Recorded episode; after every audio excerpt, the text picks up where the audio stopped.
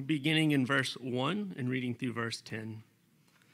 Then I saw on the right hand of him who was seated on the throne a scroll written within and on the back, sealed with seven seals. And I saw a mighty angel proclaiming with a loud voice, Who is worthy to open the scroll and break its seals? And no one in heaven or on earth or under the earth was able to open the scroll or to look into it. And I began to weep loudly because no one was found worthy to open the scroll or to look into it. And one of the elders said to me, Weep no more. Behold, the lion of the tribe of Judah, the root of David, has conquered, so that he can open the scroll and its seven seals. And between the throne and the four living creatures, and among the elders, I saw a lamb standing, as though it had been slain, with seven horns and with seven eyes which are the seven spirits of God sent into all the earth. And he went and took the scroll from the right hand of him who was seated on the throne. And when he had taken the scroll, the four living creatures and the twenty four elders fell down before the Lamb, each holding a harp and golden bowls full of incense, which are the prayers of the saints. And they sang a new song, saying, Worthy are you to take the scroll and to open its seals. For you were slain, and by your blood you ransomed people for God from every tribe and language and people and nation. And you have made them a kingdom and priests to our God, and they shall reign on the earth. This is the word of the Lord. You may be seated.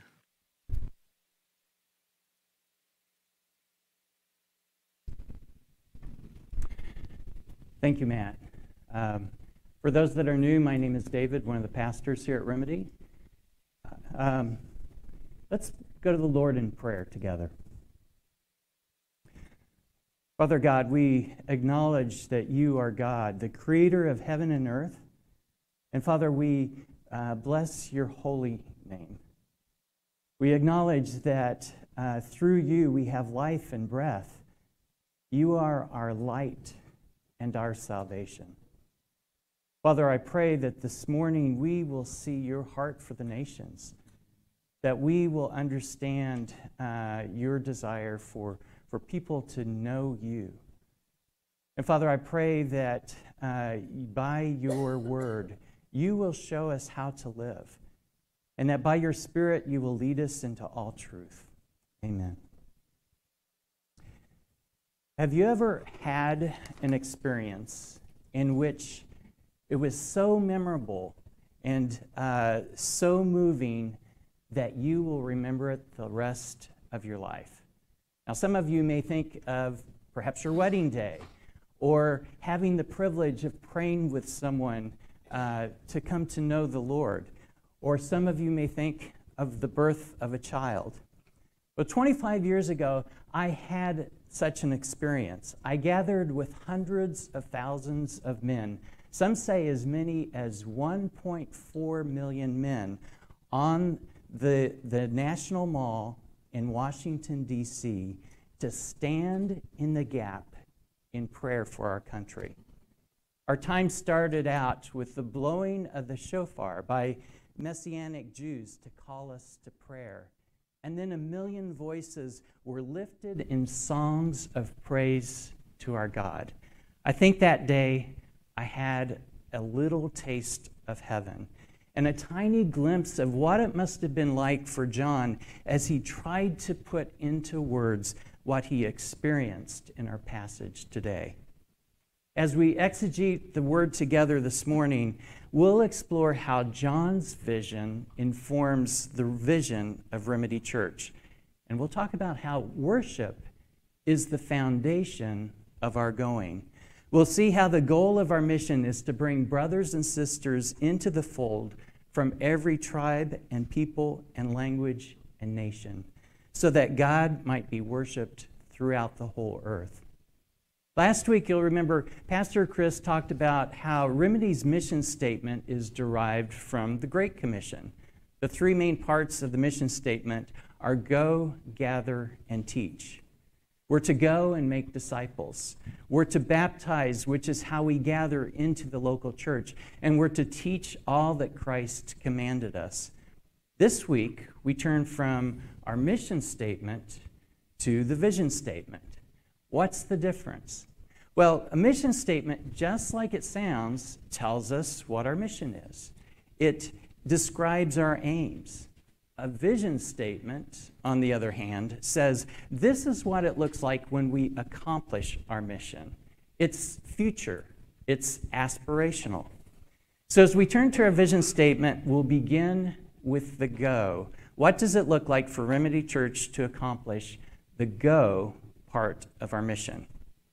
As you know, our text this morning is Revelation chapter 5, verses 9 and 10.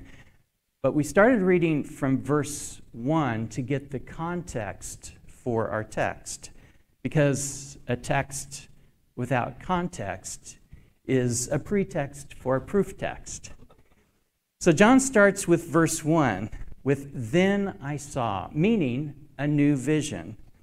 He sees the throne room of heaven, and at the right hand who is seated of him who is seated on the throne is a scroll with seven seals. A mighty angel asked, Who is worthy to open the scroll and break the seals? There are 24 elders there. Many Bible scholars say they represent the church. Each elder has a harp, which is used throughout the Old Testament in praising God in song.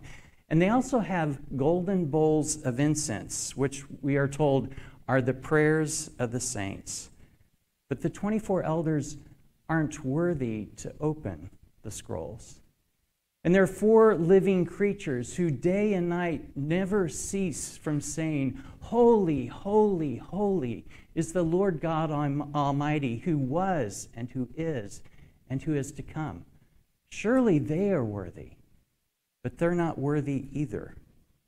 Revelation 5:11 says that there are so many angels around the throne that they're beyond counting, but neither are they worthy. And no one in heaven or on earth or under the earth was able to open the scroll or to look into it. We know from subsequent chapters more about the scroll. Beginning in Revelation chapter 6, as each of the seals are broken, God's wrath is poured out on the earth. The scroll contains God's providential judgments. So, will the scroll ever be revealed?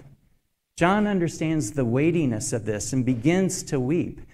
An elder tells him to stop because there is one who is worthy Weep no more. Behold, the lion of the tribe of Judah, the root of David, has conquered, so that he can open the scroll and its seven seals.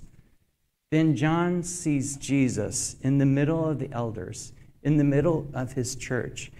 He sees them, him as a lamb standing as though he had been slain.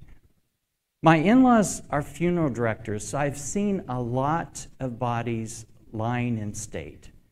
And I can tell you with absolute certainty that the dead don't stand. But the Lamb, still bearing the wounds of death, is standing. He has conquered death, He has risen. The Lamb has seven horns, which speaks of His perfect power. Seven is the number of perfection, and horns represent power. Seven eyes having to do with perfect knowledge, perfect wisdom, perfect insight. And those seven eyes are the seven spirits of God sent out into all the earth, which is a reference to Zechariah's vision. There, the seven eyes are symbolic of God's perfect, omnipotent spirit. Jesus takes the scroll, and an amazing scene of worship unfolds. The four living creatures and the 24 elders fall down before the Lamb and worship him. They sing a new song. It's the song of the worthy one. It's a song of the Lamb. How would you answer that question? Why did Christ redeem us? Well, you might say so that we can have eternal life. John 3:16. You might say that Christ redeemed us so that we can go to heaven instead of hell. He um, did it so that we can be saved from sin, that we might be adopted into God's family. These are all true. But how does verse 9 answer that question? Here we see Jesus worshiped. He is proclaimed worthy. In fact, he is uniquely worthy to take the scroll and to open its seals. For, and here we're told why, you were slain, and by your blood you ransomed people for God. Ultimately, The highest and most significant reason that Christ redeemed us is for his glory. The ultimate result of our redemption by the Lamb is the worship of the Lamb. That's why the foundation of our going starts with the worship of Jesus. As John Piper put it, missions exist because, because worship doesn't. So we worship the standing lamb who is worthy, but there are many out there who don't. That's why we go. Not out of guilt or obligation, although it's better done out of duty, I suppose, than not at all. But we go to see others also worship him. Whether it's across the street or across the world, we go to glorify God. That's why our vision statement starts out saying, we glorify God in going to our neighbors and the nations. We go because going brings glory to God, and the worship of Christ is the foundation of our going.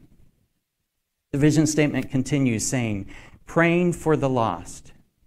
So, if worship is the foundation of our going, then praying for the lost is our first step in going. Sometimes we don't think of prayer as going. Certainly, our going shouldn't end there, but it should start there.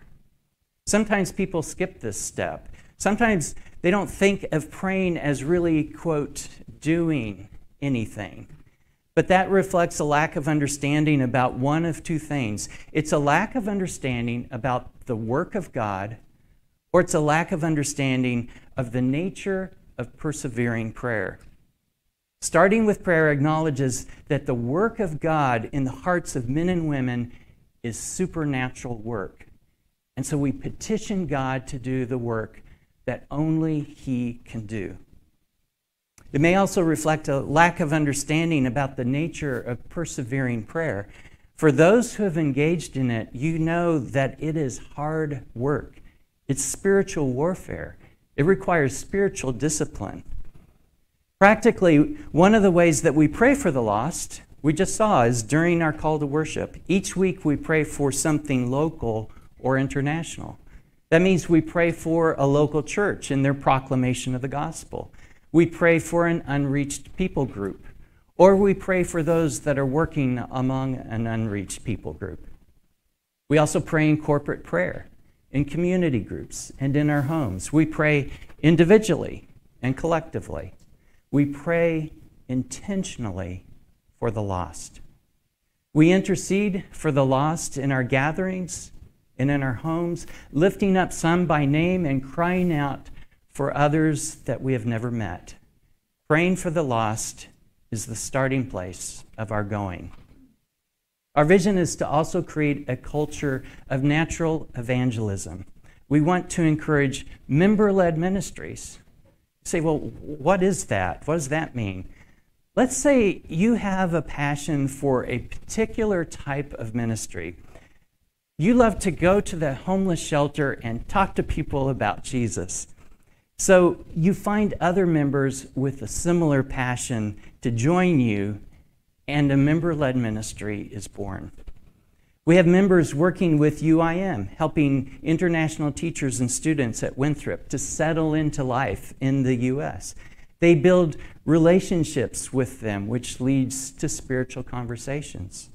Others have started a game ministry to create opportunities to talk to the unchurched about Jesus through a common interest in games.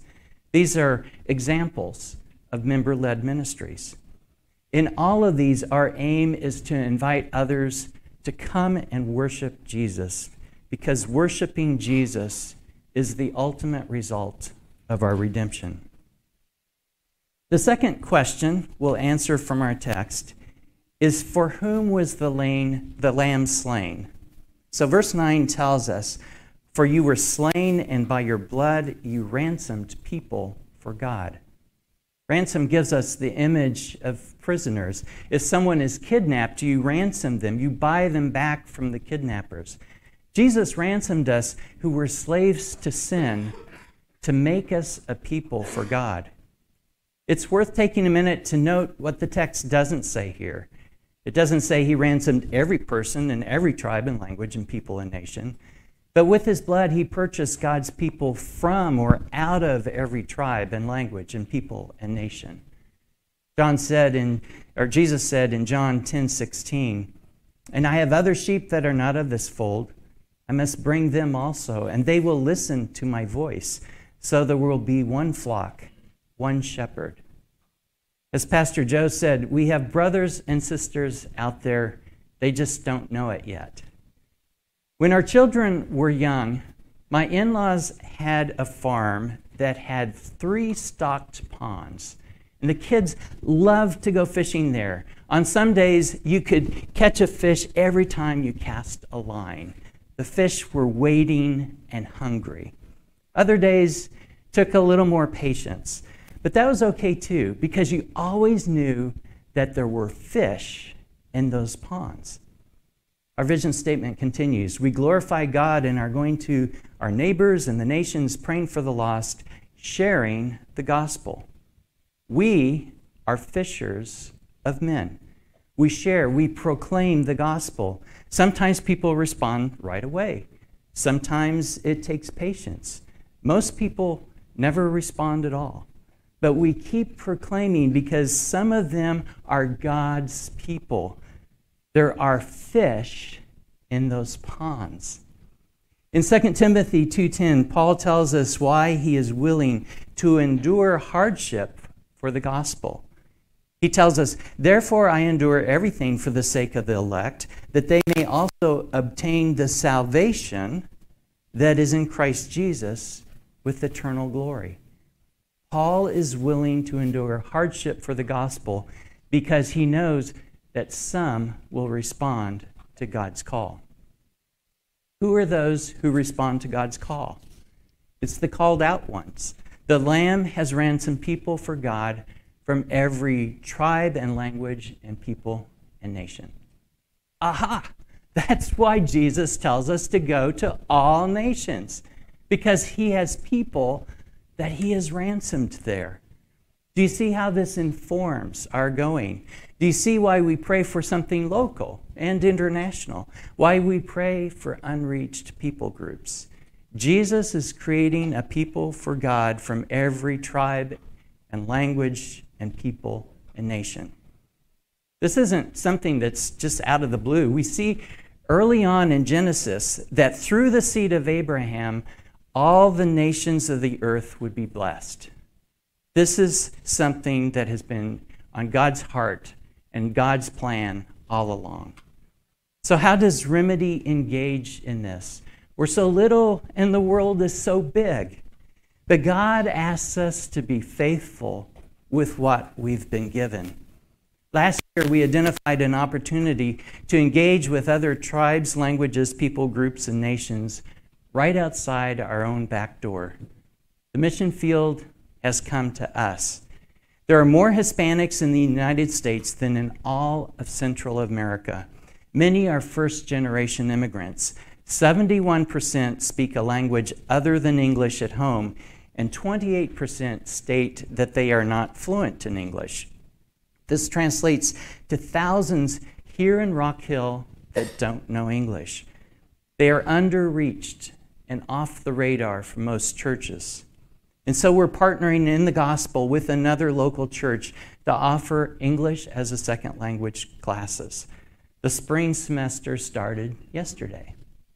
Every week, these students learn English and they hear the gospel proclaimed in their own language. We're committed to growing a flourishing ESL program that serves the surrounding community for the sake of evangelizing the lost. We also stand with missionaries sent out from our midst who are working among an unreached people group. These are members of Remedy. As their sending church, we stand with them through persistent prayer, financial partnership, and consistent encouragement in the Lord. We're also committed to raising up future missionaries. We're taking our elder candidate training and breaking it into three different pathways. And Chris talked about that in the, in the call to worship. So, the first pathway is for any member that's interested in a pocket seminary education. It recognizes that every believer can benefit from systematic theology, biblical hermeneutics, and ecclesiology. The second pathway is the original pathway for those aspiring to be, be elders. The third pathway is a missionary focused pathway for future missionaries and international church planters. Here's what our syllabus says The missions leadership development path is custom designed for each rising leader to help them become better equipped for ministry through practical training, hands on experience, and pastoral mentoring. The program is designed to experience healthy church membership, enhance understanding of strategic missions engagement, provide experience with sharing one's faith cross culturally, explore global missions, prepare for language fluency, and refine the participants' vision for missions. So, if you're interested in any of these pathways, I ask you to talk with an elder. Before we leave verse 9, let's talk about the efficacy of the sacrifice of the lamb. Efficacy means it produces the intended results, it's effective. In Revelation chapter 5, we see the Lamb who by his blood ransomed people for God from every tribe and language and people and nation. In Revelation chapter 7, two chapters ahead, we see a great multitude of the redeemed coming out of the great tribulation from every tribe and language and people and nation. Those who have been ransomed will be redeemed, and the redeemed will be a great multitude. The pond is stocked with a lot of fish. Isn't that just like our God? He doesn't just bless us, but He blesses us with every spiritual blessing in the heavenly places. He doesn't just give to us, but He gives us with good measure, pressed down, shaken together, and running over. He gives us grace upon grace. Jesus ransoms a people for God. The third question we'll answer from our text is what is He making us to become? Verse 10 And you have made them a kingdom and priests to our God, and they shall reign on the earth. Verse 10 expands on the result of the ransom. Jesus doesn't just ransom us from sin and death, Jesus makes us to become a people for God. And that involves a kingdom, a priesthood, and a co regency. As you remember in the Old Testament, the high priest and the high priest alone was to offer sacrifices on the Day of Atonement for the sins of the nation he had to sacrifice a bull to ceremonially cleanse himself. Then he could go into the Holy of Holies and sprinkle blood on the mercy seat. He would also take two goats. One would be sacrificed and its blood sprinkled on the altar. And then he would lay his hands on the other and confess the sins of the nation and then send it out into the wilderness. As the scapegoat, it was bearing the iniquities of the people and carrying them away. But Jesus offered the ultimate sacrifice. Surely he has borne our griefs and carried our sorrows, Isaiah says. He was pierced for our transgressions, and the Lord has laid on him the iniquity of us all. The Messiah was our sacrifice, but he's also our high priest. As our high priest, he entered once for all into the holy places, not by means of blood and goats and calves, but by means of his own blood, thus securing an eternal redemption. Hebrews 9:12. Not only is Jesus our perfect priest, but he is our perfect prophet. In the Old Testament, prophets were God's mouthpiece. They would speak and say, Thus says the Lord. But Jesus came not just speaking God's word, but as the eternal word of God. And the word became flesh and dwelt among us. John 1:14. Jesus is our perfect prophet. He is our perfect priest, and he is our perfect king. Jesus came in the line of David, but he is also David's Lord. He is the lion of the tribe of Judah, the root of David, the king of kings, and the Lord of lords. And so, in our union with Jesus, he makes us to become prophets, priests, and kings with him. We are his prophets, forthtelling the news of the kingdom, proclaiming the gospel. We're, we are priests with access to God the Father through the blood of Jesus and the indwelling Holy Spirit. The priesthood of the believer means that those who are united with Christ share in his priestly office. And we're kings who will one day rule with him. It says, and they shall reign on the earth. The earth will not always be tyrannized by Satan. The first heaven and earth will be made new. Christ's saints will reign in righteousness.